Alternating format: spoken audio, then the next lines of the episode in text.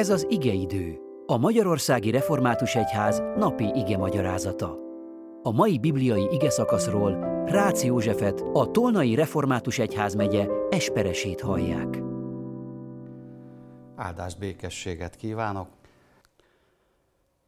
Az apostolok cselekedeteiről szóló könyv 27. részének 9. versétől a 26. versig terjedő szakasza már a rendelt ige szakaszunk. A szakasz első verseit olvasom. Mivel pedig közben sok idő telt el, és a hajózás is veszedelmessé vált, hiszen a bőjt is elmúlt már, Pál figyelmeztette őket.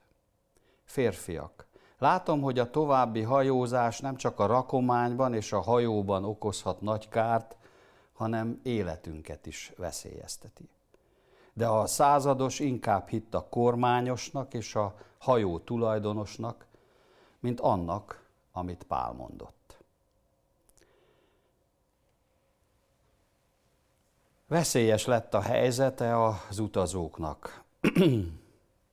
az évszak, az időszak, amelybe kerültek, jutottak, nem kedvezett a hajózásnak már. És Pálapostól nyilván nem először van hajósok között, és hajón utazóként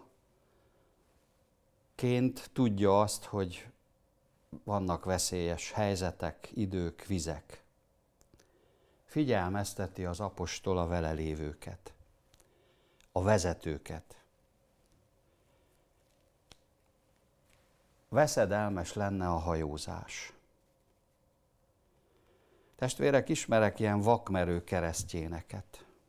Mindenre van igéjük. Aztán, ha becsődölnek, na akkor lesz kapkodás és segítségkérés. A józan észt is az Isten adja nekünk. A Szentlélek vezet akkor is minket.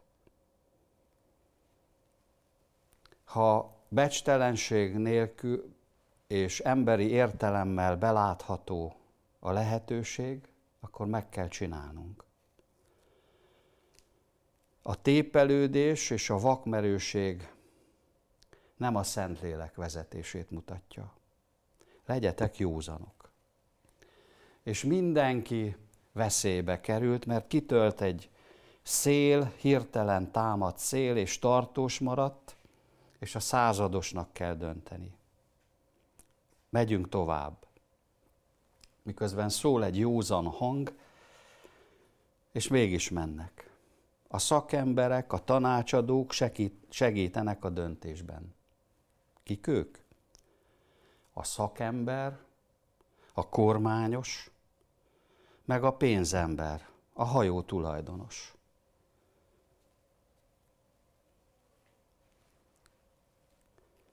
Ma is sokszor őket kérdezzük. Jól megy a hajó? A szakemberek mit mondanak? A közgazdászok mit mondanak? A pénzemberek mit mondanak? Hát egy darabig.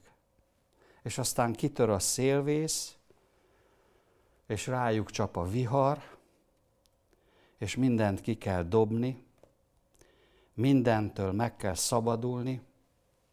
Testvérek, a pogányság mindig anyagi veszteséggel jár.